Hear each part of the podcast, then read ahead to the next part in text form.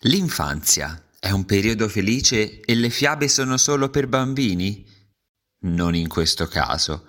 Ritaglia tu stesso la morale dalla vita e dalle sue storie.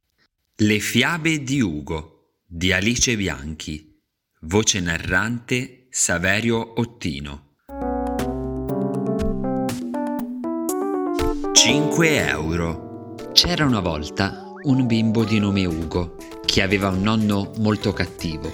Ugo venne sgridato dal babbo per aver preso un brutto voto e per una volta convenne con nonno diavolo. Babbo è uno stupido. La rabbia scemò immediatamente in vergogna, ma prese comunque i 5 euro che quell'ammissione aveva fruttato.